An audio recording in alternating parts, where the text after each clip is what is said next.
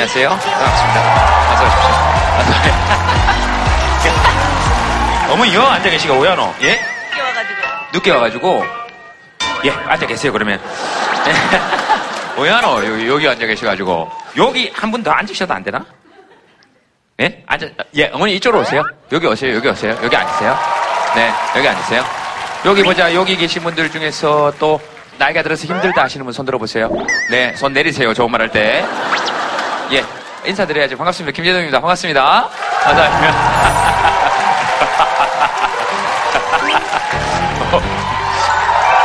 어머, 오늘 왜 이러시지? 뭐 좋은 일들이 다 있으셨나? 예? 잘생겼다고요? 아이, 압니다. 그 정도는 알고 살아요, 이제. 아, 그 정도는 알고 살아요. 오늘은 되게 활기차네요. 중간에 오기 전에 무슨 일이 있었는지는 잘 모르겠지만, 오늘은 되게 활기차고 아주 좋습니다. 혼자 오신 분 손 한번 들어보세요. 혼자 오신 분. 아이고, 그러시구나. 사실은 다 혼자 온 거예요. 인생 다 혼자 왔다가 뭐. 그죠? 그런 의미에서, 일단, 저, 옆 사람하고 악수 한번 하고 시작하세요. 악수 한번 하고, 네. 네. 네. 에이, 어떡하지? 그렇게 한번 하고, 어, 뭐, 무슨 주제로 한번 얘기를 해볼까요, 오늘? 궁극적인 꿈이요. 궁극적인 꿈. 예, 어이구, 야, 네. 본인이 잘 생각해 보세요. 다른 사람의 궁극적인 꿈을 제가 정하는 것도 이상하고, 어, 당신의 꿈을 우리가 정하는 것도 이상하잖아요. 궁극적인 꿈이 뭔데요? 꿈이라는 게 어떤 직업이 아니라 다른 사람들한테 어떤 연기 예술을 통해서 긍정적인 영향력을 미치는 게 제 궁극적인 꿈, 꿈이라고 생각을 하고 있습니다. 아, 그렇습니까? 연기 지망생이세요? 네. 아, 그러세요. 네. 약간 응답하라 1988 분위기가 납니다. 어, 약간, 약간 응팔 분위기가 나요. 바이올리니스트 유진박 닮았다는 소리도 아, 그러세요. 바이올린 할 줄 알아요? 아, 그래요? 그럼 닮은 거 아니에요. 네. 바이올린을 할 줄 알아요. 그게 닮은 거지, 뭐. 아, 어쨌든 궁극적인 꿈이 그건데, 왜 그런 게 꿈입니까? 제가 그 어릴 때부터 영화나 어떤 그런 작품을 통해서 삶에 영향을 받아서 획기적으로 혁명적으로 삶이 변했거든요. 그래서 저도 다른 사람들한테 이런 예술을 통해서 활력소를 주고 긍정적인 영향을 끼치고 세상을 변화시키는 그런 사람이 되게 끼치고 싶어서 네. 충분히 그럴 수 있죠. 꿈이라는 게 이루어지든 이루어지지 않든 그런 기분이 있는 것이죠. 어, 어때요? 그런 기분 좋은 꿈 하나씩 말씀해 보시겠습니까? 네, 여기 뭐, 네. 죄송합니다. 어머, 연예인이 다가오는데 이렇게 피할 수가 있나? 어떻게 이럴 수가 있지? 보통은 땡기고 이래야 되는데 전부 다 이렇게 피합니다, 이렇게. 예, 네. 저는 미국에서 의료를 공부하고 있는데 의사가 되는 그 자체보다도 제가 그 공부를 하면서 그 지식으로 남을 도울 수 있다는 그 자체만으로도 저는 더 즐거운 것 같아요. 멋있다. 저는 잘 모르지만 의사가 돼서 반드시 하지 말아야 될 꼭 한 가지만 제가 좀 말씀드려도 되겠습니까? 꼭 그거 하나만 하지 말아주세요. 엑스레이 사진을 이렇게 걸어놓고 보시면 아시겠지만 이 말만 하세요. 우린 봐도 모릅니다. 그것만 조심해 주시면 되겠습니다. 아시겠죠? 예. 지구 반대편에서도 막 아, 한류가 붐이다, 뭐 한류가 유행하고 있다 하는데 사실 지구 반대편 넘어가면 아직 한국에 대해서 모르시는 분들이 훨씬 더 많은데 한국 하면은 아, 어떤 어떤 것들이 생각날 수 있도록 우리 나라를 조금 더 알리고 싶은 게 제 꿈이에요. 어, 그래요. 알겠습니다. 그렇죠. 어, 그렇습니다. 저는 개인적으로 한국을 알리는 것을 그렇게 찬성하지는 않습니다. 한식의 세계와 이런 걸 저는 강력히 반대합니다. 맛있는 건 우리만 먹어야 한다고 생각합니다. 그리고 원래 몰래 감춰놓고 먹는 게 더 관심을 끕니다. 뭐, 뭔데, 뭔데, 뭔데? 이렇게 해서 우리가 계속 맛있게 먹으면 결국 그게 한식의 세계라고 생각합니다. 어, 개인적으로 똑같은 의견인데, 예, 맞습니다. 그 우리나라 많이 알리는 거 진짜로 중요한 일이죠. 그, 그렇게 또 역할을 담당해 주시면 좋겠고, 사실 바깥에 나가면 아직까지도 대한민국과 북한을 예, 구분하는데 사람들이 혼란을 겪기도 어, 합니다. 어, 그래서 그런 것들도 잘 좀 알려주면 좋겠고, 음, 그런 것이죠. 네, 또 뭐, 또, 꿈, 여기 뭐, 뭐 적으셨습니까? 어, 또 오늘 한문 억수로 많이 적으셨네. 예, 자, 또 다음 분들. 아, 훌륭한 꿈을 가지셨네. 어, 알겠습니다. 그 꿈은 아닌 것 같고, 예, 알겠습니다. 뭐 또 한번 말씀해 보시겠습니까? 예, 아, 제 꿈이 그, 네. 아, 좀 그런데 대통령이거든요. 그래요? 예. 아, 제가 지금 올해 고3이 됐는데요. 예. 조용히 안 해요? 애 충격받게? 애가 나이를 얘기하는데 왜 전부 다 놀래고 그랬어요? 대통령 된다 그랬을 때도 안 놀래다가 애가 지금 원래 고3 된다 그러니까 왜들 놀- 왜 이렇게 놀래세요? 사람들이 지금 수근수근 하지 말고 그게 더 안 좋으니까 예. 보육 문제라든지 이런 가정에서 그 애를 키울 수 있게 만드는 그런 환경을 만들고 싶어서 네, 네, 알겠습니다. 그래야지 우리나라 인구가 줄어들지 않고 늘 수 있으니까. 미안합니다. 인구 못 늘어나게 해가지고. 네, 미안합니다. 나도 책임이 큽니다. 스님 웃으시면 안 돼요. 딴 사람은 몰라도 스님은 웃으시면 안 됩니다. 지금 제일 먼저 하고 싶은 일 하나만 얘기해 보세요. 먼저. 일단 교육제도. 지금 학교 다니면서 뭐가 제일 바뀌었으면 좋겠습니까? 교육제도. 수능이 없어졌으면 좋겠어요. 그냥 수능이 없어졌으면 좋겠어요. 결국 네 맘대로 하려고 그러는 거 아니야? 결국 앞에 잘 포장해놓고 수능부터 없애겠다 얘기 아니에요? 아 근데 그 수능 때문에 자살하는 사람들도 많고 네. 막 스트레스 받는 사람도 많으니까 없애지는 못하더라도 여- 다른 네. 식으로 좀 바꾸고 싶어요. 네, 네. 성적으로만 평가되지 않도록 수능은 유지하되 점수로만 어떤 직업이 정해져서 그 직업과 다른 직업의 편차가 너무 커지지 않도록만 만들어주면 사실은 수능은 있어도 수능에 대해 느끼는 부담감은 조금 많이 줄어들 수 있겠죠. 어, 알아서 잘 한번 해 보세요. 기대가 큽니다. 우리 저 스님, 스님 꿈 한번 들어볼 수 있을까요? 제 꿈은 일단은 군대에 가서 군승 장병들이 좀 덜 힘들어하는 의지처가 되고 싶어요.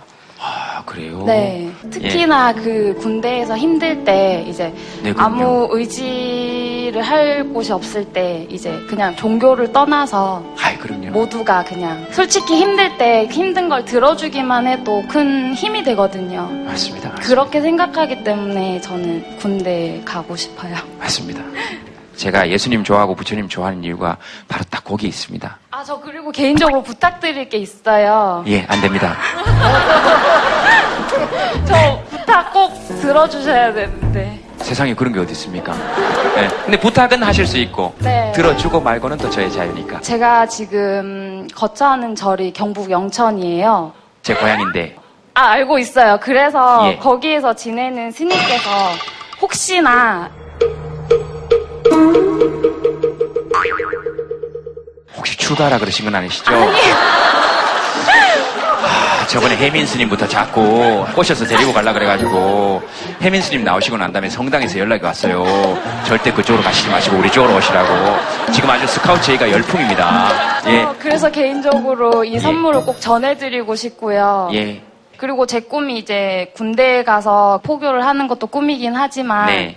지금 솔직히 여기 온다 그랬을 때 거기 계신 스님께서 네가 저기에서 앉아서 방송을 한다면 내가 100번이고 보내주겠는데 네. 이 자리에서 방송을 한다니까 네. 내가 차마 한 번은 보내주는데 두 번은 안 되겠다 이러시더라고요. 네. 근데 솔직히 그냥 그런 건 고정관념이라고 전 생각하거든요. 왜냐하면 스님도 고민이 있을 수 있고 예. 스님도 힘든 게 있을 수 있고 어, 그리고 당연히, 또 역지사지라고 입장을 바꿔서 여러분들의 입장이 되어보는 것 또한 여러분들에게 큰 도움을 줄 수 있지 않을까 그런 생각을 합니다. 잘. 꼭 녹화 끝나고 개인적으로 있습니다. 만난다는 것을 여기서 약속해 주셨으면 좋겠습니다. 챙겨온 선물도 전해드려야 되고 개인적으로 네. 네, 돌아가실 때 감사합니다. 어떻게 돌아가십니까? 지하철 타고 돌아가요. 아니 근데 시간이 됩니까? 솔직히 지금 좀 거처가 그렇게 좀 쉽지는 않아요. 아 저희 집에서요. 예. 재워주신다면 갈 수도 있어요. 아, 그, 기- 김유동 씨 집에서 저- 어, 주무시면 되겠네 하시는 아버님께서, 네. 아버님 댁에서 주무시면 되겠습니다. 제가 끝으로 말씀드리고 싶은 건 네. 아이고, 교장 선생님처럼 말씀하시네요. 어, 많은 스님 들 팬분들께서 저처럼 이렇게 활발하시거나 뭐 명랑하고 쾌활할 거라시는 고정관념은 가지지 않으셨으면 좋겠고 이건 네. 지극히 저의 개인적인 생각이라는 것을 끝으로 네. 밝혀드립니다. 네. 저는 개인적으로 굉장히 마음이 좋습니다. 발그레 하셔가지고 너무너무 저희들한테도 되게 좋은 시간이었습니다. 고맙습니다. 감사합니다. 네. 자, 어, 또, 또 뭐, 그, 꼭 눈에 띄어서 말씀드리는 것은 아니고요. 그 우리 지금 이 제 말씀을 다 이해하실 수 있으신 거죠? 아이, 아이, 아 일본 분이시군요. 니혼진 데스가. 아, 그리마시다. I don't understand a thing. Sorry.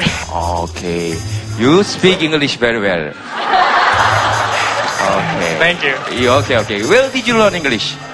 In uh, academy in, in or school? school? Yeah. Basically in school. Yeah. Ah, yeah. Okay, you are very genius. You speak English very well. Okay, okay, okay, okay, okay. Uh, bye. okay, okay. What's your dream? Can I ask you? Um, a happy and wealthy life with uh, with my girlfriend, for example, yeah. and, and my family.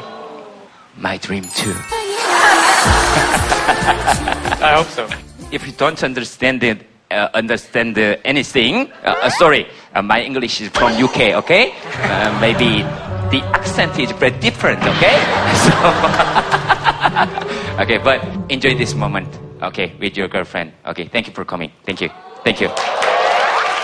아, 한 분 정도 어, 더 한번 얘기를 들어볼까요? 아까 스님이 군대 얘기를 하셔가지고 네. 아들만 셋이 있고요. 딸이 낳고 싶었는데 아들 세 명이 나오더라고요. 그래서 그리고 제 지금 옆에 이제 조카가 같이 왔어요. 그래서 조카까지 해서 남자의 넷을 키우고 있는 셈인데 네. 그래서 저의 바람은 이 아이들이 네 명이 건강하게 군대를 잘 갔다 오는 게 제 바람입니다. 그래서 제가 뭐 밥을 주면서 구박은 해요. 네. 밥 한 공기 한 공기 먹을 때마다 이걸로 아이들이 좀 건강해져서 예. 마음도 건강하고 그래서 군대를 현역으로 잘 가서 거기서 또 힘들어도 네. 다시 일어나서 잘 견디고 그렇게 지냈으면 좋겠다는 마음으로 밥을 줘요. 아, 벌써부터 군대 밥을 주시는군요. 그런가 봐요. 애들이 맛이 없대요. 그래갖고. 그래서 제가 선택한 건 아니지만 저희가 대한민국에 태어났잖아요. 네. 그리고 군대는 가야 됩니다. 죄송합니다. 제가 예. 방위를 갔다 와가지고. 아, 예, 죄송합니다. 제가 아까 현역 얘기할 때 근데 뜨끔해가지고. 방위가 예. 나라를 안 지키는 게 아니잖아요. 말씀 잘하셨습니다. 어머니 고맙습니다. 내가 밥 먹은 것보다 훨씬 배가 부릅니다. 그리고 제가 이런 말씀 안 드리려고 그랬는데 저는 아버님께서 일찍 돌아가시고 고차에서 내가 얘기 안 하려고 그랬는데 그 다음에 제가 현역을 못 간 이유가 생계곤란이었습니다. 네, 안 올라 그랬는데 예, 생계곤란. 제가 아까 처음에 말씀드렸던 거는 방위나 현역을 구분하지 않고 그렇습니다. 예, 어디 신체가 이상이 있어서 현역을 못 가는 경우에는 부모 마음이 좀 안타깝거든요. 그래서 제가 네. 아 그러면 이 밥을 먹고 건강하게 잘 갔다 왔으면 좋겠다. 네. 네, 그런 뜻으로 말씀드린 겁니다. 예, 알겠습니다. 충분히 그 어머님 생각. 네, 좋습니다. 뭐 꿈 얘기 했으니까요. 하시고 싶은 얘기 있으시면 마음껏 한번 해보세요. 아직 뭐 어디 몸이 아프고 그런 거는 아닌데요. 네. 그냥 내 삶의 끝의 정리를 어떻게 하는 게 좋은 건지. 정말 이거는 물어보고 싶었어요. 누구한테요? 누구한테든. 스님 잠깐 마이크 다시 잡아주셨습니다. 근데 우리 한 번쯤 저런 생각 해보지 않나요? 이렇게 막 살다 보면 이게 사는 게 어떤 건가 뭔가 한 번씩 이렇게 문득 그런 생각 뭘 위해서 살지 뭐 뭐지 이게 뭐 이렇게 문득 한 번씩 이렇게 쿵쿵 올 때 있잖아요. 언제부터 그런 생각이 드시는 거예요? 한 4, 5년? 4, 5년 전에 네. 무슨 일을 계기로? 이게 되게 웃길 수도 있는 문제인 것 같아요. 제일 힘들었었던 거는 저희 아버지가 치매를 굉장히 오래 앓으셨어요. 이제 아버지가 나중에 심정지로 돌아가셨을 때 음. 제가 큰딸이다 보고 모든 걸 이렇게 책임지다 보니까 음. 지금 내 몸이 없더라도 다른 사람한테 장기기증이나 이런 걸 해서 음. 그 그런 게 더 아빠한테 더 행복한 삶이 이어지기를 바랬어요. 내가 그렇게 결정을 해서 더 힘든 걸 또 보게 하는 건 아닐까? 그렇다면 나는 어떻게 해서 내 정리를 해나가야 내 주위 사람들이 내가 그냥 언제 없더라도 그냥 연기처럼 내가 기억에 나지 않을까 그런 생각을 자꾸 하고 되는 것 같아요. 남편한테 물어보셨습니까? 야, 남편한테 그랬었어요.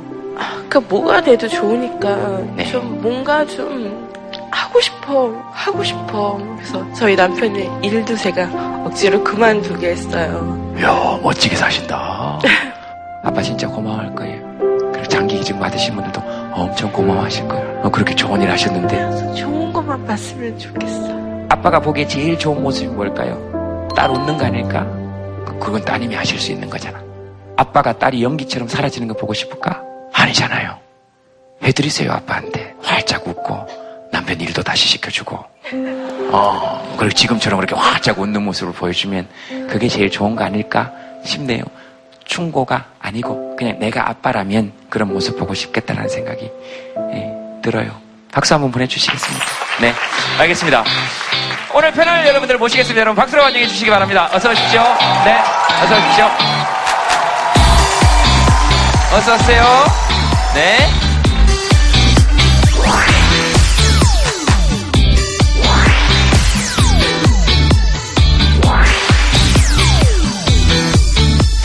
선생님 또 뭐 워낙에 여러분들 많이 뵙고 또 동영상 강의로도 봤을 거고 어떠세요? 잘생겼어요? 그 일종의 인사말처럼 하시는군요. 왜냐하면 아까 저한테도 잘생겼다 그래서 그 일종의 인사말인 것 같아요. 예, 기분 또 상하실까봐. 근데 이쪽에는 약간 진심이 조금 섞여 있네요. 왜냐 미남이라는 얘기 혹시 좀 많이 들으셨습니까? 아니, 그 기준이라는 게 절대적인 게 아니니까요. 역시 또. 네, 그러니까. 절대적인 기준이야. 옆에 가면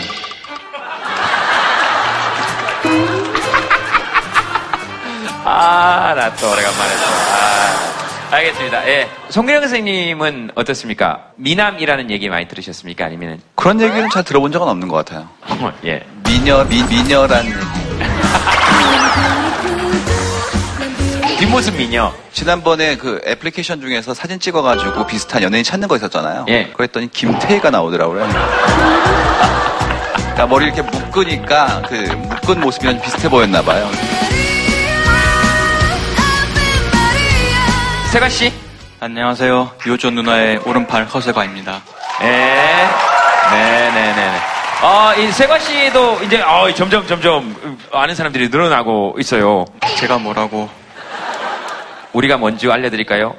우리 네, 모두 연기처럼 사라질 거예요. 그렇게 사라지기 전까지 어떻게 재밌게 즐겁게 놀다 가는 거지 뭐. 어, 세과 씨는 꿈 어, 제가 작년에 폴 맥카트니 공연을 보러 갔었거든요. 사실 그 전에는 그냥 잘 먹고 잘 사는 게 꿈, 뭐 이런 거였는데 가보니까 그 큰 무대에서 그렇게 늙어서까지 한 두 시간 동안 쉬지 않고 노래하고 그 노래, 그 노래들을 수천 명이 따라 부르는 모습에 반했어요. 그래서 저도 꼭 그렇게 되고 싶다는 꿈을 가지게 됐어요. 늙는 게 꿈입니까? 멋있게 늙는 거. 그건 저하고 비슷하네요. 저 그 지금 세과 씨는 꿈일지 모르겠는데 이제 저는 늙는 게 현실이란 말이죠. 네. 여조 씨, 네. 어, 예뻐요 그랬어요. 네. 아 인사말이구나. 아, 잘생겼어요. 예뻐요. 거 일종의 인사말이네. 네. 오늘 주제가 룰입니다.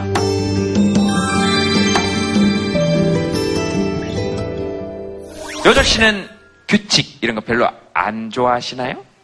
저는 별로 안 좋아하죠. 약간 그런 느낌이. 뭐 납득할 수 있으면 잘 따르려고 노력하지만 네. 납득하기 힘든 규칙에는 자꾸 이렇게 삐딱하게 굳는 것 같아요. 이, 나, 이거, 이 규칙은 납득이 가고, 요 규칙은 좀 납득이 안 간다 하는 거 대표적인 거한 가지씩만. 충실하게 따르고 있는 규칙이라고 하면 분리수거 같은 거 있잖아요. 근데 이런 규칙은 좀 불만이다 싶었던 게 저는 학창 시절에 학교에서 가, 이렇게 헤어스타일에 대한 거랄지 뭐 교복은 이렇게 입어라 음. 뭐 신발은 이렇게 하고 양말 어떻게 하고 뭐 이런 게 좀 납득하기가 힘들었어요.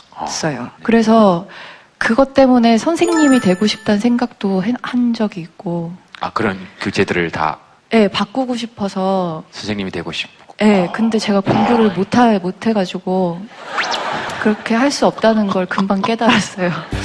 희한하게 그런 규제를 깨고자 하는 아이들은 대부분. 그래서 규제를 잘 못 바꿉니다. 참은 슬픈 일이에요.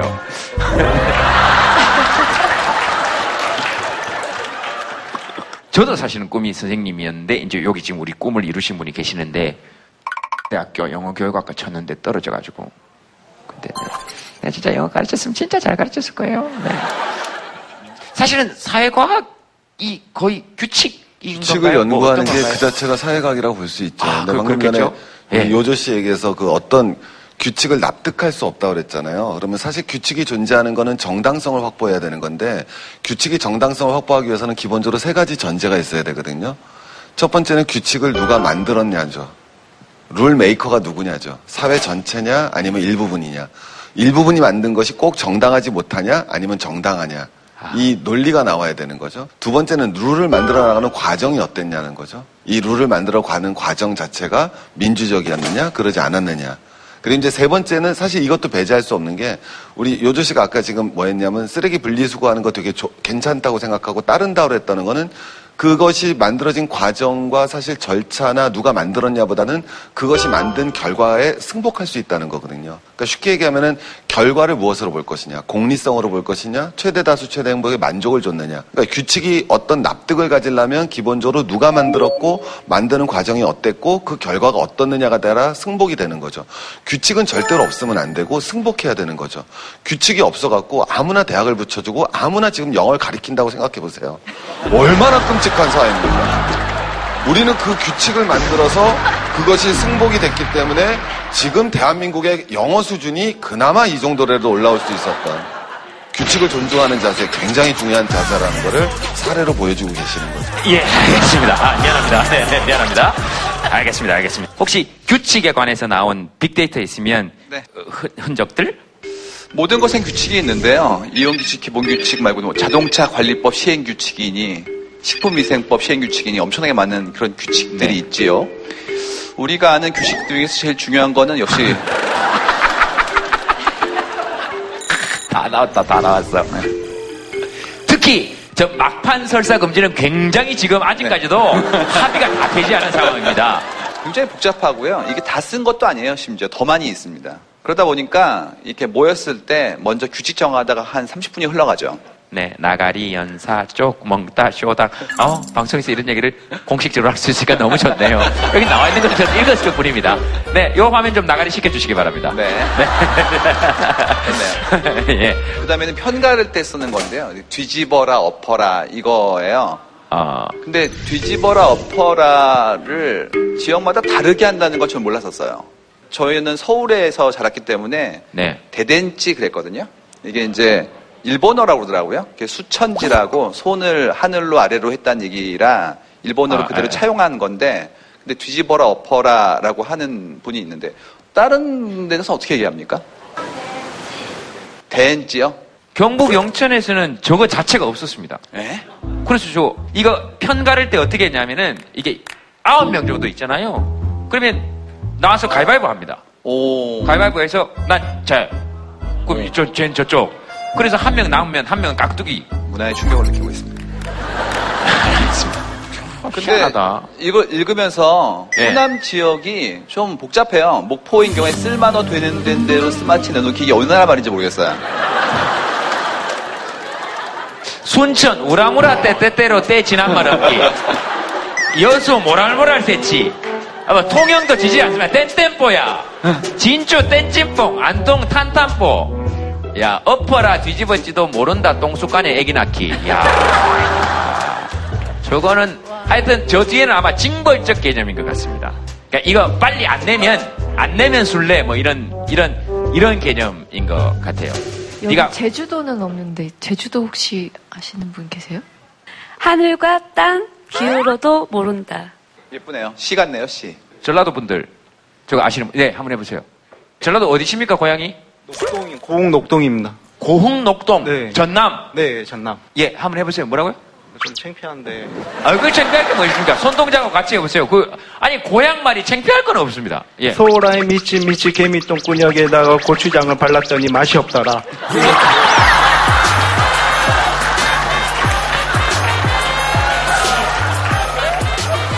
아유, 알겠습니다. 또 다른 지방 뭐 하실 줄 아시는 분? 저기 혹시 외국에도 그런 거 있나 한번 물어보실래요? 평가를 때뭐 하는 거 있는지. Um, I don't know this game. Sorry. Can, can, can you explain? 개미 똥꾸녕? 네. 쌤, 뭐, 뭐, 쌤 고향에서 어떻게, 이런 거 안 해보셨어요? 한번 해보세요. 저는 안 해봤습니다. 아, 그래요? 공부만 하셨어요? 저희 된,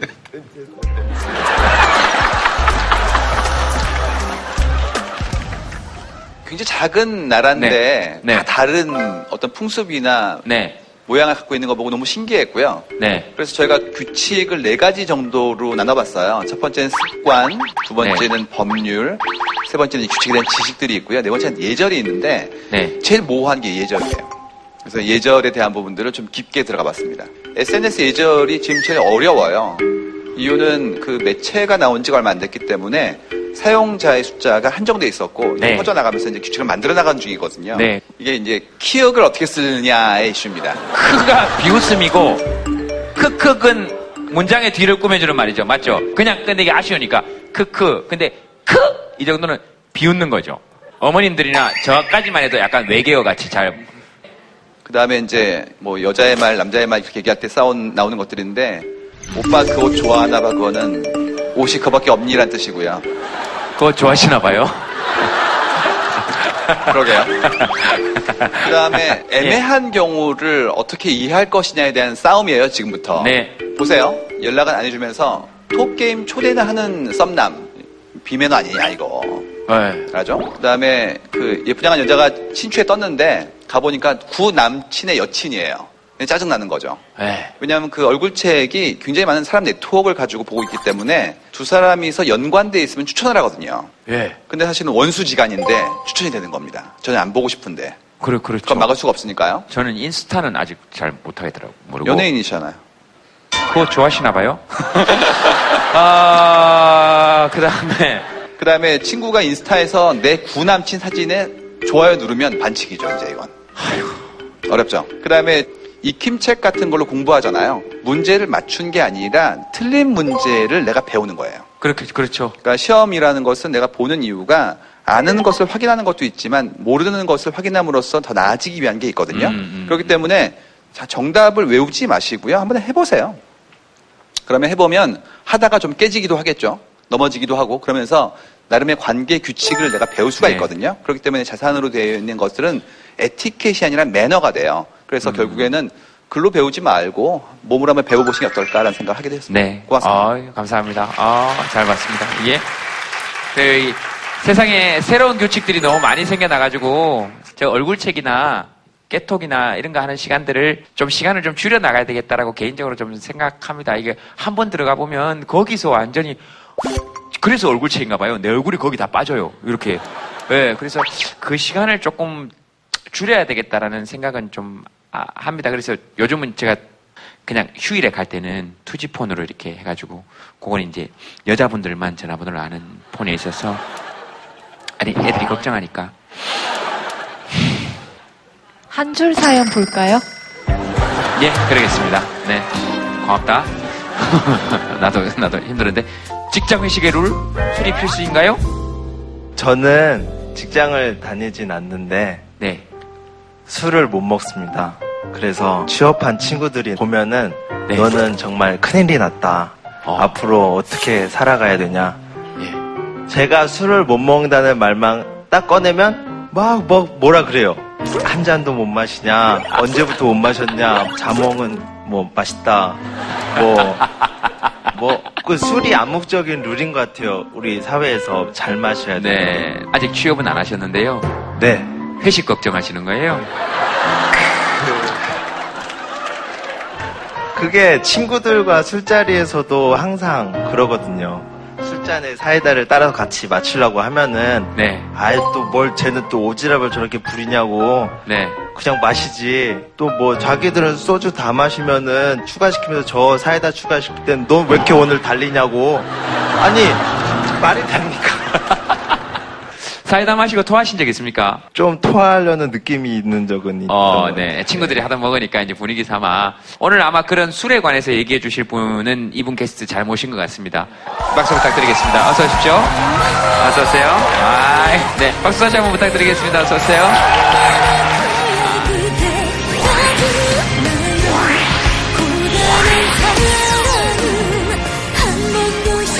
네. 어서 오세요. 진짜 오랜만이에요. 몰라보게 늙었네요. 제 결혼식 날 봉투 들고 미용실로 와서 결혼식을 눈뜨고 못 본다며 돈을 던지고 간 이후로 그 이후로 거의 처음인 것 같아요. 거의 처음인 것 같아요. 그때 근데 반만 주고 반은 입금해 준다 그랬는데 아직까지 입금이 안 됐어요. 그래서 오늘 직접 결혼 안 할 거죠? 그래, 그걸로 퉁치면 되잖아. 그래! 수영 씨는 술, 술을 지금은 못 합니다. 20대 시절에 잠시 이런 분들과 친하게 지낼 때 탄주를 앉은 자리에서 30잔씩을 거뜬히 드시는 분들이에요. 근데 저는 이제 맨날 대리했거든요. 그런 사람들 이렇게 하다가 아, 안 되겠다. 나도 질 수 없지. 그때 이제 술을 배웠는데 그때 그냥 먹어보면 될 걸 뭘 저렇게 고민하고 앉았나. 아니, 그 수영 씨는 그렇게 생각하신대요. 술 한번 먹어보지, 그래? 그게 정말 어려운데요. 체질상 안 맞아요? 술을 먹으면은 막 가슴이 뜨겁고 막 심장도 두근두근하고. 아. 근데 저렇게 잘 드시는 분들은 그걸 이해를 못 하잖아요. 한 그렇지. 잔만 마셔도. 아. 간이 세거라서 그렇다고요. 꼭 어른들 중에 술못 먹는다 그러면 네 간이 세거라서 먹어도 된다. 저렇게 얘기하는 사람 꼭 있습니다. 한 잔만 먹어봐. 먹어보면 괜찮아. 이거 먹어야 남자가 돼. 그 술자리에서 이런 말만 안 했으면 좋겠다. 이 말만 하지 마라. 네. 가족 모임 때 저희는 제일 힘들거든요. 큰 자형이 토탄주를 맨날 먹여요. 근데 그 분위기가 진짜 못 마신다면 그냥 깨지는 분위기거든요. 그냥 왜 너는 못 마시냐? 마셔라. 너는 남자도 아니고 너는 사회생활 뭐 했냐? 이런 말이 제일 싫거든요. 네. 아, 딱 그걸 사투리를 하니까 무슨 조폭 입단식인 줄 알았어요. 그러면 이제 뭐라 그럽니까, 처남은? 큰 자형은 이제 네가 분위기를 띄워야지 막내니까. 근데 제가 되고 싶어서 막내가 된 건 아니잖아요. 같이 늙어가는 처지에 꼭 그렇게 얘기해야 되냐? 저는 이제 그렇게 관심이 좀 들죠. 아, 네. 저 말 말고 또, 이, 내 들으면 진짜 술 못 마시는 입장에서 죽겠다. 그래, 꼭 이런 인간들이 있어요. 자, 얘기해 보세요. 드럼통 들고 마시게 생겼는데 너는 왜 한 잔도 못 마시냐 이 말 너무 듣기 싫어요. 말술을 먹게 생긴 게 정해져 있는 것도 아니고. 아 그렇잖아요. 그냥 뭐, 왜, 여자하고만 먹냐? 사람 차별하냐? 그것도 혀 꼬부라져 가지고. 아, 그래, 그리고 술 잘 먹는 사람들은 그 입장을 이해를 못 하니까 회식할 때도 그런 경험들이 다 있습니까? 어떻습니까? 저희는 그래서 회식을 낮에 해요. 낮술 술 안 먹습니다. 저희도 예전에 사업 시작했을 때는 엄청 먹었어요, 진짜로. 그러니까 업무 강도가 세고 그러니까 근데 이제 이게 바람직하지 않다는 것을 알고 회식을 낮에 하는 걸로 바꿨어요. 그랬더니 술안 먹게 되더군요. 네. 근데 이제 특히 한국 사회에서 그런 회식 문화가 발달을 했잖아요. 그건 아주 간단한 이유예요. 우리 규칙이라고 그랬잖아요, 오늘 주제가. 근데 우리 술 먹을 때처럼 규칙이 많은 게 어디 있어요? 일상에서 우리가 받는 규칙보다 술자리에 딱 앉아서 10분만 있을 때 지켜야 될 규칙이 몇 가지입니까? 무릎 꿇고 따라야죠. 두 손으로 따라야죠. 상표는 가려야죠. 받는 사람은 받아야죠. 고개는 돌려야죠. 가장 많은 예절을 볼 수 있는 순간이 술자리예요. 거기다 더 재밌는 건 우리가 규칙을 지키는 거는 이성적 인간이기 때문에 규칙을 지키는 거지 감성적 인간이라 규칙을 지키는 게 아니거든요. 그러니까 회사에서 노리는 거는 아주 쉬운 틀이에요. 네가 이성적으로 회사 안에서는 질서를 지키겠지. 그런데 한번 네가 이성을 버리고 감성적일 때도 가장 복잡한 규칙을 너 지킬 수 있는 인간이야? 이걸 지켜보는 거죠. 그래서 거기서 합격하는 방법이 뭐예요? 술을 가장 많이 먹고 이성을 다 놓고 감성으로만 됐어요. 근데도 술자리 매너를 딱 지키고 그 다음날 아침 일찍 직장 사서 나와서 지켜보고 있죠. 몇 시에 나오는지. 근데 그거를 갖다 통과했을 때 직장 상사가 느끼는 희열은 어떤 거냐면 아 저놈은 어떤 상황과 어떤 속에서도 우리 회사의 규율과 그리고 내가 내리는 명령을 받아들일 수 있는 자세 갖춘 놈이라고 판단을 하는 거죠. 그러니까 아직까지도 한국 문화의 회식이 휴진성이라는 게 우린 입사할 때도 주량을 물어보잖아요. 그거 인권 침해예요, 바로. 그러니까 이제 그런 것들이 한국 술 문화가 왜 아직까지도 뒤처져 있는가를 아주 리얼하게 보여줄 수 있는 사례죠.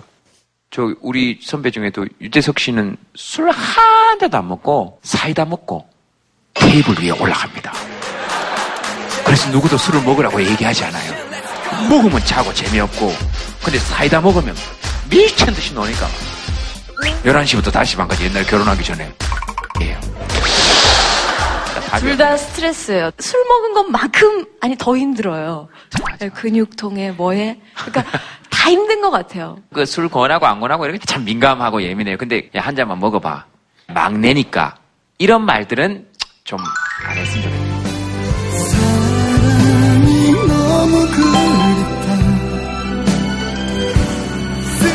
아, 제가 술이 좀 약해서요.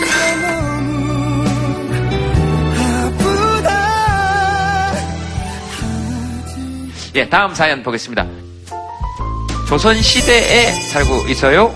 조선시대에 그 인경이라고 통금 시간이 있잖아요. 막 종을 28번 울리면 집에 가야 되고, 저는 전화를 28통 한다거나, 저의 자유권을 뺏어가시는 분들이 계셔서, 누가 뺏어갔습니까? 네, 여기 두 분 양육을 담당하시고 있는 분들이. 양육이 끝났음에도 불구하고 계속해서 영향력을 행사하시려고 하시는구나. 네. 적은 시간 몇 시, 몇 시까지입니까? 대학교 1학년 때는 8시부터였고요. 지금 대학교 4학년인데 이제 투쟁을 해서 9시 반에서 10시 정도. 보통 친구들 저녁에 만나면은, 야, 뭐 9시 반에서 홍대에서 보자. 클럽 같은 경우에는 12시에. 11시부터죠, 11시. 11시부터죠, 11시. 예, 오픈은 11시부터 합니다만. 뭐 알긴 다 안 해. 그렇지. 남자친구 있어요, 없어요? 있어요. 거봐 다넌 이제 내일부터 집에서 못 나와. 미안해요. 뭐 어떤 게 제일 힘들어요? 그러니까 몇 시, 뭐, 벌금이 있는데 1분 늦을, 시- 늦을 때마다 이제 만 원을 간- 만 원을 뺐는데 그런 거 있으면은 일부러 새벽 4시에 가고 그런 저항이죠 저항 그러면 이제 안 주무시고 계시고 경찰에 막 신고한다 그러고 그래서 이제 결혼을 일찍 하겠다 그랬더니 그것도 싫다 어. 집에 있는 빚을 다 갚으면 결혼을 해라 그거 못 갚거든요 아, 너 키운 동안 우리가 네. 돈쓴 거 있으니까 그거 다 갚아라. 얼마 정도 갚으시래요? 아, 10억 아, 10억 정도 갚으래요. 계속 늦게 들어가면서 한 20억 만들어놔요. 어차피 못 갚을 거. 그래서 파산 신청해야지 뭐. 그 부모님한테 하고 싶은 얘기를 다 해봐요. 여기서 그러니까 솔직하게. 친구 집에서 자고 싶었는데 그럼 친구를 데리고 와서 우리 집에 자라 그러고 친구 생일 파티도 가고 싶은데 그럼 친구를 데리고 와서 우리 집에서 생일 파티를 하라 그러고 네, 또, 또. 어 클럽 같은 데 가고 싶은데 우리 집에서 음악을 틀어놓고 춤을 춰 네, 또. 남들은 누구는 뭐 대학생들 돈 벌어서 유럽, 유럽 여행 가고 약간 많은 그런 자유로운 행동들을 누리는데 네. 뭐 고등학생과 다를 게 없는 이런 생활 속에서 또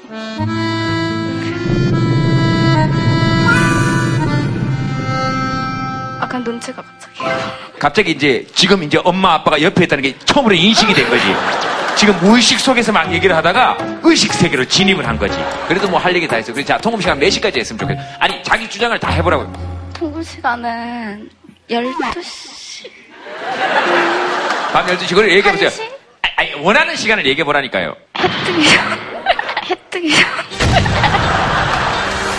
전해 뜨기 전. 아니 새벽에 돌아다니는 것보다 어디 이렇게 안에 있다가 해 뜨고 나서 돌아다니는 게 더 안전하잖아요. 어중간할 때 들어오는 것보다. 그러니까 이제 연락 잘하고 해가 뜨면은 야, 지금 좀비가 되고 싶다는 얘기입니까? 해가 비치면은 내 모습이 사라지니까. 오케이. 예쁘지 않아요? 굉장히 예뻐요. 저도 딸이면 불안할 것 같아요. 밖에 내놓기가. 어, 제가 또 예쁜 딸이고 그래서 그 심정 알거든요. 네. 그 생각보다 아마 딸 가진 부모의 마음이지 이게 어떤 조선시대 같은 어떤 풍습과 질거지약을 지켜야 되겠다라는 이런 얘기는 아니거든요. 아, 근데 두 분 부녀지간의 대화가 굉장히 수준이 있습니다. 아버지는 칠거지약을 이야기하고 따님은 그냥 통금이 있어요가 아니고 조선시대 때 인경을 치지 않았습니까? 뭐 이런 얘기를 하면서 굉장히 수준이 깊습니다. 예. 사회가 항상 좋은 면만 있는 건 아니잖아요. 예. 뭐 그렇다고 무슨 어떤 강박관념이나 집착이 있어서 그런 건 또 사실 아니고. 그러니까요. 좀 예. 더 내가 보호할 때까지 끝까지 보호를 한다라는 의미로 받아주셔야지. 어, 단순한 어떤 이렇게 감금하거나 이런 뭐 그런 어떤 부분은 아니에요. 아, 알죠, 알죠, 알죠. 또 사실은 저희들이 조금 그 일찍 결혼해서 얻은 딸이고 해서 같이 조금 컸다라는 개념이 사실은 좀 있었습니다. 23살 때 있었어요, 제가. 23살 때 있었어요, 제가. 이렇게 23살 때. 아, 제가 아니고 우리 집 사람이 23살 때. 아, 몇 살이셨는데요? 저는 25이었어요. 그거나, 그거나, 뭐, 그렇게. 아, 두 분의 그 경험이 있으니까, 딸도. 어, 저희들 경험은 그렇다고 좀 뭐 비윤리적이거나 그러진 않았었습니다. 그러니까요. 예, 예, 예, 예, 예. 누가, 누가 뭐라 그랬습니까? 알겠습니다. 아, 그래서 따님을 봤을 때도 지금 제가 22살, 3살이니까 나가면은 조심을 시켜야 되겠구나. 아, 두 분 살아온 인생을 잘 생각하세요. 네, 그 말씀만 드리고 물러가도록 하겠습니다. 최진기 쌤, 어떻게 들으셨습니까? 아니, 저는 아, 처음 말씀 주셨을 때, 아, 두 분이 젊었을 때 그랬다고 생각을 했었어요. 왜냐면, 통계로도 저게 나오긴 나와요. 아들 가진 부모들은 아들이 빨리 결혼하길 원하고, 딸 가진 부모들은 딸이 늦게 결혼하길 원합니다. 네. 근데 늦게 결혼하길 원하는 부부들의 가장 공통점이 부부 연령이 낮아요. 이게 딸이 이해해줘야 될 부분은 존재하는 게 뭐냐면 통금이 좋다는 뜻 아니에요? 그건 아니고 뭐냐면 쉽게 얘기하면 젊어서 사랑해서 만나면 여자가 손해거든요. 그러니까 그걸 안단 말이에요. 경험적으로. 어머니도 알고 아버지도 알게 되는 거예요. 거꾸로 아들 가진 부모는 거꾸로 뭐가 되느냐면 아들이 나이가 일정 수준 넘어가게 되면 그 다음부터는 결혼하기가 되게 힘들어지고 그때 하는 결혼이라는 건 훨씬 더 많은 조건이 붙어야 된다는 걸 알고 있는 거예요. 뭐라고요? 아, 잘 안 들려가지고. 뭐, 뭐, 아, 예, 예, 잘 들었습니다. 아, 미안합니다. 아니 그냥 뭐 되게 쉬운 거예요. 저런 나쁜 남자 만날까봐 그러는 거예요. 왜? 판단 능력이 없거든요. 나이가 뭐가 중요해? 막 이렇게 되는 거예요. 말도 잘하고 돈도 잘 벌고 인물이 뭐라고 이렇게 되는 거예요. 근데 친구가 나이를 먹어서 29, 서른 딱 되고 그러면은 그때는 이제 합리적 판단을 할수 있는 거. 어머님 옆에 지금 얼마나 합리적 판단하고 있어요? 그렇다 뭐. 쌤. 재진기 쌤. 저, 저, 야, 요새 몸이 좀 안 좋아서요. 아, 알겠습니다. 그, 수영 씨는 어떠세요? 부모님 입장에 좀, 이렇게, 너무, 예, 감정이입이 되시는 거예요? 이제는 그쪽에? 자녀의 입장을 좀 벗어났나 봐요. 이렇게 얘기를 들으니까 속이 터지고 네. 그 남자도 별로야. 지금 만나는 걔도 별로야. 그러니까 만나고 또 만나서 아, 너 지금 뭐 하냐? 이 세상에 별 남자가 없다. 그럼 아- 알고 가셨으면 좋겠어요. 수영 씨, 네? 혹시 결혼 후회하세요? 수영 씨, 혹시 결혼 후회하세요? 네? 왜 못 들은 척 하세요? 아니, 그러니까 남편은 좋고 애기도 좋은데, 네. 좀더 늦게 결혼했어야 됐다, 이렇게 아, 생각하시냐고요? 지금 스물 몇 살밖에 안 되는데 아직 꿈도 펼쳐보지 못했고 몇 살에 결혼하셨죠? 저는 서른한 살. 그때가 적당하다고 생각하십니까? 아니면 조금 더 아, 늦어져서? 지금쯤 했어야 된다고 저는 이제 생각을 아 이제 세상을 이제 알 것 같은데 아주 안타깝습니다. 아무튼 지금 안 돼. 저는 학생 편을 좀 들어주고 싶은 게요. 아주 원칙적인 얘기일 수도 있는데 자기 몸을 건사할 수 있는 나이가 되면 생각하는 법을 좀 알려줘야 될 것 같거든요. 언제까지 이렇게 품에 안을 수가 없잖아요. 외국 친구들이 한국 사람 보고 신기하게 생각하는 게 품을 떠나야 될 나이를 계속 안고 있다라고 굉장히 이상하게 생각하더라고요. 그 대신 이제 학생은 돈을 벌어야죠. 지금 걸려 있는 게 용돈으로 이제 부모님이 조종하시는 거거든요. 그렇기 때문에 스스로 벌어서 그 돈 안 받고 살 수 있는 구조를 만드는 것이 제가 보기에는 가장 바람직할 것 같습니다. 네. 그리고 양육비는 민법상 안 갚아도 돼요. 자, 양육비는 민법상 청구할 수 없다는 소식을 어, 여러분들께 전해드리도록 하겠습니다. 잘 알겠습니다. 뭐, 뭐 이렇게 하시면서 본인들 가족들만의 룰을 또 정해 나가시겠죠. 네, 그리고 집안 분위기가 굉장히 자유로운 것 같습니다. 남편이 옆에 있는데도 지금 외간 남자한테 최진기 쌤 보고 싶었어요. 이런 걸 지금 다 적고 있으니까 이 사실 내 이름이 적혀 있어야 되거든요. 아, 네, 네, 네. 저는 학교에서 담임 선생님 이렇게 문자라든지 전화가 오면 가슴이 벌렁벌렁거리고 무서워요. 왜요? 아, 우리 딸이 학교에서 또 사고를 쳤구나. 그래서 어, 이 일을 이제 어떻게 해야 되나. 따님은 옆에 계시죠? 네. 중학생? 이제 고1 돼요. 이제 고1 됐어요. 2000년생. 2000, 어이구! 2000년대에 사람이 태어났어요. 놀라운 일입니다. 말을 합니다. 예. 아, 알겠습니다. 알겠습니다. 아, 그래요? 엄마가 뭐 걱정이 많으시다는데 네. 이해가 됩니까? 네. 엄마는 왜 걱정이 많으실까? 사고를 많이 찾고 댕겨서. 엄마라고 생각하고 민영이가 무슨 사고를 냈는지 한번 얘기해 보세요. 왜냐하면 네가 낸 사고를 네 입으로 얘기하기는 좀 그렇잖아요. 그냥 말을 잘 안 들어요. 누구 말을요? 쌤 말도 그렇고, 엄마 말도 그렇고. 아, 규칙을 잘 안 들어요. 화장하지 말란데 화장하고, 치마 줄이지 말란데 치마 줄이. 엄마는 무슨 말 하면 안 듣습니까? 집 빨리 들어오라고.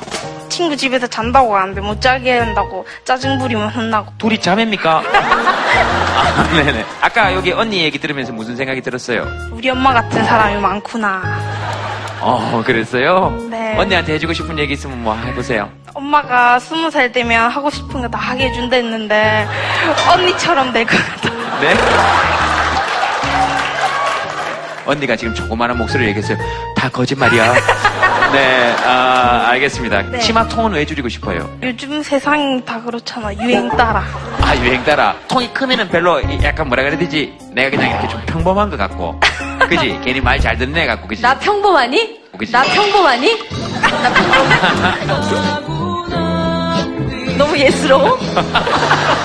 그래, 그래요. 그러면 또 화장은 왜 하고 싶어요? 옛날부터 해서 몇 살 때부터 했는데? 중1. 맨 얼굴이 좀 어색하구나. 네. 안경 쓰고 나온 느낌. 아, 그러니까 내가 안경 벗은 느낌이구나. 네. 아, 그렇지, 그렇지. 아, 무슨 말인지 충분히 알겠다. 그 여자 입장에서는 저 마음이 좀 이해가 되지 않습니까? 어떻습니까? 완전히 저랬죠, 저도. 자- 잠시 되게 그, 예, 저 때의 나의 어떤 그거에 확 빠져 있었어요. 친구 집에서 자는 거는 너무 재미있는 일이에요, 정말. 그죠. 왜 그럴까요? 왜 네. 친구는 내 집이 좋고 나는 친구 집이 좋을까? 모든 게 되게 신선하고 새롭고 또 그렇지. 친구랑 이렇게 막 이렇게 막 이런저런 얘기하고 그리고 학생 때 화장하고 그러진 않았지만 그래도 저 나름대로 정말 최대한 멋부리고 막 그랬던 기억이 나는데 아무리 어린 학생이어도 일단 여자이기 때문에 네. 예뻐 보이고 싶고 뭔가 꾸며 꾸미고 싶고 어떤 그런 욕망이 당연히 있거든요. 어릴 때 저 나이 때는 그 시대를 불문하고 다 그런 규칙이 있었어요. 저 때는 치마를 줄이는 게 아니라 힙합 치마라 그래가지고 네. 치마를 넓게 입고 되게 길게 입고 하얀색 토시를 이렇게 이렇게 갖고 신고 아, 맞다, 맞다, 맞다. 맞다. 네, 그렇게 안 입으면 뭔가 또래에서 좀 도태되는 것 같고 약간 아, 아, 아. 어, 날 알아놔주고 안타까운 건 요즘 이 유행하는 것들이 이 위험 인자를 너무 많이 가지고 있으니까 이 부모님들 입장에선 훨씬 더 걱정되고 또 제가 저의 아이가 저 나이가 됐을 땐 어떤 것이 유행을 해서 우리 마음을 불안케 할까 그런 생각이 들어요. 음, 네, 네. 이제 부모님이 되시고 나니까, 아, 민영이 응원해주고 싶은데요. 민영이 오늘 뭐 난리 났다. 민영이뿐 아니라 모든 민영이들을 응원하고 싶어요. 왜냐하면 눈이 오면 어렸을 땐 되게 좋았거든요. 나이가 들면 눈이 오면 차 막히겠네 이 생각 나잖아요. 그러니까 현실의 어, 양쪽을 다 보는 게 어른들인 것 같아요. 그러다 보니까 좋은 걸 제대로 못 즐기는 나이가 되거든요. 그러면 그 즐거움이라는 게 한때거든요, 정말. 근데 그 한때의 즐거움을 좀 놔두면 안 되나요? 왜 그거를 어른들의 눈으로 자꾸 옳다 그르다를 판단하는지 잘 모르겠어요. 저는 응원하고 싶습니다. 네. 저도 처음에는 많이 이해를 하려고 했거든요. 네. 아, 나는 부모니까 이제 이해한다 치지만 밖에 나가서 다른 사람들이 보기에 아, 네. 중학생밖에 안 됐는데 철에 치마를 통을 줄이가지고 그름도 제대로 못 그릴 정도로 입고 댕기고 얼굴에 뭐같이 붕치를 하고 이래 댕기면 아 정말 우리 딸이 그 소리를 듣고 상처받으면 어떨까 아. 네. 민영이 지금 손가락질 할 틈 없어요. 지금 전부 다 자기 딸들 때문에 전부 다 고민이고, 엄마가 그렇게 편들어주고, 계속 물으세요, 애한테. 아, 그래, 오늘은 몇 호 바를 거냐, 21호 바를 거냐, 네 피부 톤에는 23호가 맞는 것 같다, 립스틱은 뭘로 할 거냐, 모자는 뭘 쓸 거냐, 치마는 얼마나 더 줄일 거냐, 계속 물어보세요. 아이는 부모님이 관심 갖는 일을 오래 하지 않습니다. 근데요. 근데 관심을 가지려니까 예. 엄마 관심 끌어 이러거든요. 예. 알아서 잘 할게 이러면서. 그게 서운하셨구나, 엄마는 결국은. 예, 저는 요 앞에 언니처럼 예. 차라리 말을 잘 하는 게 저는 더 이해가 잘 될 것 같은데 네. 우리 민영이는 밖에서 친구들하고는 잘 노는데 예. 집에 오면 엄마 내 방에 들어오지 마라 엄마 그냥 내 혼자 나 있게 놔둬 뭐 이런 식이거든요 아마 제가 간섭하고 제재하고 이럴까 싶어가지고 아마 그런 네. 것 같아요 저희가 저기 경남 창녕에서 왔거든요 어이구 안 올려 할 줄 알았는데 네. 아 온다 하니까 아침부터 너무 예쁘더라고요 그랬구나. 네. 오늘 둘이 데이트해서 되게 좋으 시구나. 네, 오면서도 많이 두들거렸어요. 어, 너무 멀다, 엄마. 어, 세븐틴. 그 공연 있는데, 나 그거 가고 싶었는데, 엄마 니 때문에 걸려왔다, 이가 이러면서. 세븐틴. 네. 아이돌 팀이에요, 세븐틴. 아, 아, 아. 원우, 원우, 원우. 전원.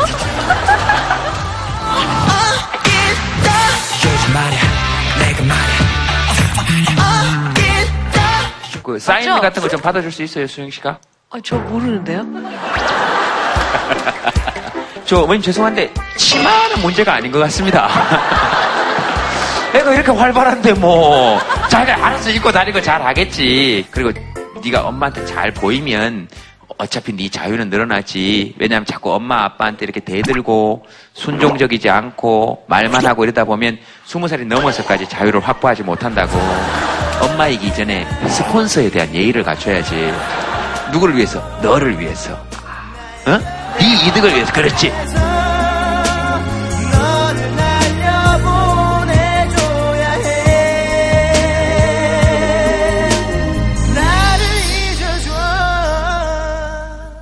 출근은 규칙, 퇴근은 불규칙.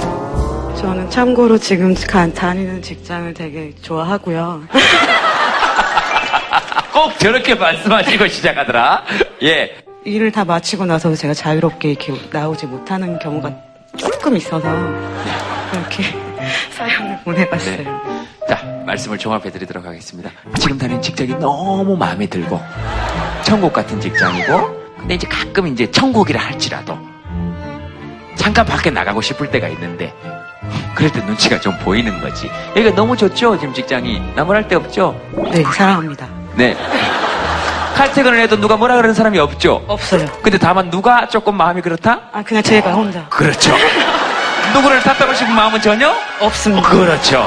어떨 때 눈치가 제일 보입니까? 네, 상사분이 그냥 계시는 게 불편해요. 지금 처음으로 진심을 말씀하신 것 같습니다.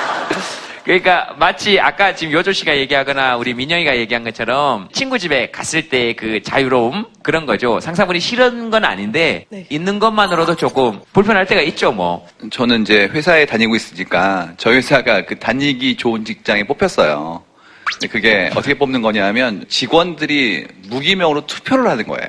직원들한테 물어봤죠. 어떤 회사가 좋은 거냐? 그랬더니 이제 얘기해 준게 있습니다. 첫 번째가 뭐였냐면 퇴근 시간에 눈치 보지 않고 인사 안 하고 집에 가는 회사래요. 저희가 데이터를 봤더니 뭐가 나오냐면 6시가 상사가 언제 집에 갈지 기밀을 살피고 있다는 게 나와요. 그 다음에 하루를 보면 기분 나쁜 게 출근 직전이고요. 예, 회사 와야 되니까죠. 또 나쁜 게 잠들기 전이에요. 이유는 내일 또 회사에 가야 되니까요. 그다음에 기분 좋은 게 점심 직전이 나오고요. 퇴근 직전에 격하게 기분이 좋아집니다. 제가 이 똑같은 데이터를 기업의 고용주들한테 보여드렸어요. 근데 아무도 그 데이터를 이해를 못하는 거예요. 회사가 얼마나 좋은데 왜 이 좋은 거를 이 문제는 뭐 영원히 안 풀릴 것 같은 문제인데 힌트가 좀 있다면 북유럽에 있는 나라들이 야근한다 그러면 옆에 있는 동료가 이렇게 얘기하는데요. 야 우리 선배들이 얼마나 야근 안 하려고 지금까지 투쟁했는데 네가 그거를 깨냐? 네가 뭔데? 뿐만 아니라 야근을 안 해야 고용이 늘어요. 이유가 정해진 시간 이내에 업무를 못 끝내면 한 명을 더 써야 되는 건데 그걸 쓰지 않고 그 사람한테 overworking 시키는 거잖아요. 그렇기 때문에 이 문제는 사회적으로 좀 합의를 해야 될 문제입니다. 사실 고쳐보자고 함께 합의할 수 있는 것이죠. 그래서 그 룰 안에서만 자꾸 어떻게 하는 것이 아니고 사실 룰을 어떻게 바꿀 것인가도 함께 논의가 되어야죠. 힘들긴 하죠. 뭐 하시고 싶은 말씀이 있으셨나요? 옆에 제 와이프랑 같이 왔는데 그 저희는 사, 사내 연애를 했거든요. 점심 시간이 되면 식사하세요 하면 사, 사, 원들이 우르르 나가요. 밥 먹으러. 그리고 퇴근 시간이 6시 반이 되면 퇴근하세요라고 외치면 우르르 퇴근해요. 그리고 이 친구가 만들었더라고요. 어, 이런 선배들의 투정 덕분에. 자, 퇴근하세요. 이렇게 한번 이따가 제가 그거 말씀해 드리도록 하겠습니다. 아, 그런 방법이 있겠네. 그러니까 일괄적으로 나가야 되는 거지. 그러면 서로 눈치 볼 필요도 없잖아요. 그거 어떻게 만드시게 되셨습니까? 아, 점심시간이 12시 반인데 그때마다 눈치가 보이더라고요. 이 밥을 먹어야 되나 말아야 되나. 그래서 한 12시 50분쯤에 밥을 먹어요. 그 눈치를 보다가. 또 퇴근 시간도 6시 반인데 컴퓨터는 꺼놓고 가야 되나 말아야 되나 직원들끼리 눈치 보고 있는 거예요. 그래서 아, 이건 진짜 누가 총대를 매야겠다 싶어서 제가 신입사원인데도 불구하고 그렇게 했어요. 그냥 퇴근하세요, 뭐 식사하세요 이렇게 했는데 그게 자연스럽게 계속 누군가 제가 휴가여도 누군가 그렇게 또 하더라고요. 그 사장님 있는 데서 한번 외쳤어요. 퇴근하세요를. 근데 사장님 많이 놀래시더라고요. 이게 지금 뭐 하는 거지? 막 이런. 근데 이거는 6시 반까지 주어진 시간은 제가 업무에 충실하고 그 밖에 퇴근 시간은 제 시간이라고 생각을 좀 강하게 듣기 때문에 좀 이거는 저보다는 좀 진입사원들은 말을 못하잖아요. 눈치 보고. 그래서 좀 대변을 한 거죠, 제가. 네, 알겠습니다. 근데 저러다가 이제 퇴근하세요. 그런데 너 혼자 퇴근해. 이렇게 이렇게 얘기하실까봐 사실 좀 두려운 거잖아요. 어, 알겠습니다. 아내 그런 얘기를 듣고 어떻게 생각하셨습니까? 멋진 여자라고 생각해서 청혼했습니다. 아, 퇴근하세요라는 얘기를 듣고 퇴근하세요라는 얘기를 외치는 걸 보고 결혼하세요 이렇게 그게 시발점이 되죠. 예, 그게 시발점이 된 거죠. 알겠습니다. 수영 씨는 가수라서 칼퇴근 없죠? 그 저도 그죠. 어저께 7년 만에 어, 신곡을 어제 녹음을 했어요. 언제 나올진 몰라요. 그리고 그 녹음을 대표님과 한, 함께 네. 있는 자리에서 했어요. 그래서 2시간이면 끝날 거 4시간, 5시간을 더 불렀답니다. 이게, 이게 뭔가 더 열심히 해야 될 것 같고, 어, 뭔가 더 막 심혈을 기울여야 될 것 같고, 어쨌든 이게 갑과 을의 관계가 항상 존재하잖아요. 네. 이 회사도 그런 거고, 음. 그 안에서 또 내가 질서를 지켜서 어떻게 살아남을 것인 가, 음. 불평만 하고 갈 것인가, 그걸 따지는 데 집중하지 마셨으면 좋겠어요. 저는 아깝다는 거죠. 그 시간들이, 음. 젊음들이. 아무튼 음. 소중한 그 시간에 좀 더 초점을 둔다면 억울한 마음 가지고 사는 게 가장 지옥인 것 같아요. 그렇죠. 맞아요. 수영 씨는 저 가수 생활하실 때 사내 연애 많이 하셨. 아, 미안합니다. 뭔 얘기라는 거야? 미안합니다. 미안합니다. 뭐 얘기해줘요? 제가 좀? 김재동 씨 뭐 궁금해요? 김재동 씨 뭐 궁금해요? 여러분들이 아시는 것보다 물란해요. 그런데 혼자 물란할 때가 많다는 거. 나도 너 얘기하면 많아.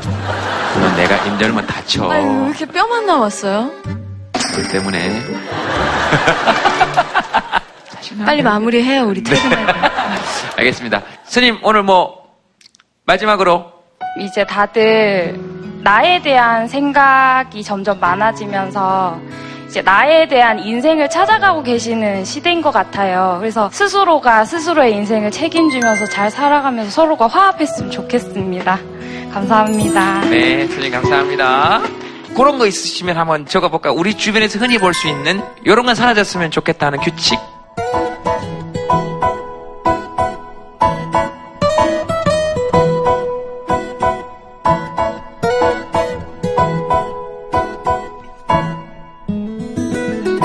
네, 스케치북 한번 들어주십시오. 노약 자석은 무조건 비워두는 암묵적인 규칙을 좀 뒀으면 좋겠다. 남의 규칙 말고 나의 규칙을 만들자. 학생은 단정. 그 옆에서 막 이제 웃고 있는 거죠. 마술사예요? 그런 얘기 많이 들었을 것 같다. 어, 되게 멋있는데, 네. 하루 세 번 삼시세끼 꼭 먹어야 하나요? 여자가 꼭 여자다운, 남자가 꼭 남자다운.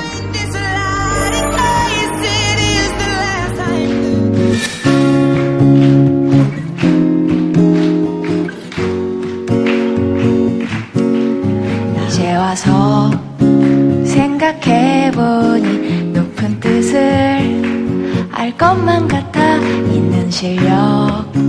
발휘하려면 긴장해선 되는 일 없어. 너 자신을 몰아치지 마. 그런 딱딱한 마음만 늘 가지고는 매일 똑같은 생각만 내 머릿속에 맴돌고 있는 거야 노는 게 난 거지 어렸을 때 뛰어놀아라 그런 걸 왜 정해놔야 되는지 잘 모르겠어요. 정해진 틀은 좋지만 그렇게 규칙적으로 사는 게 꼭 바람직하지는 않다고 생각합니다. 오징어를 맨날 굽는 건데요. 처음에 아빠가 아 반건조 오징어 한번 구워볼래? 이래서 구웠는데 그게 지금 5년째가 됐어요. 365일 구워서 지금까지 한 2천마리 정도 구운 것 같아요. 맨날 새벽 2시 정도에 자고 8시에 일어나는 것을 규칙으로 하고 살고 있는데 얽매여서 좀 싫은 존재이기도 하지만 없어서는 안 되는 존재이기도 한 것 같습니다. 아무리 급해도 빨간 불일 때 못 건너는 거. 저는 칼퇴예요. 룰이나 규칙이란 거는 정해놓은 게 아니라 내가 정하는 거고 익숙한 것이 아니라 이제 다른 것을 받아들이는 것이라고 생각합니다. 젊었을 때 나가 놀아라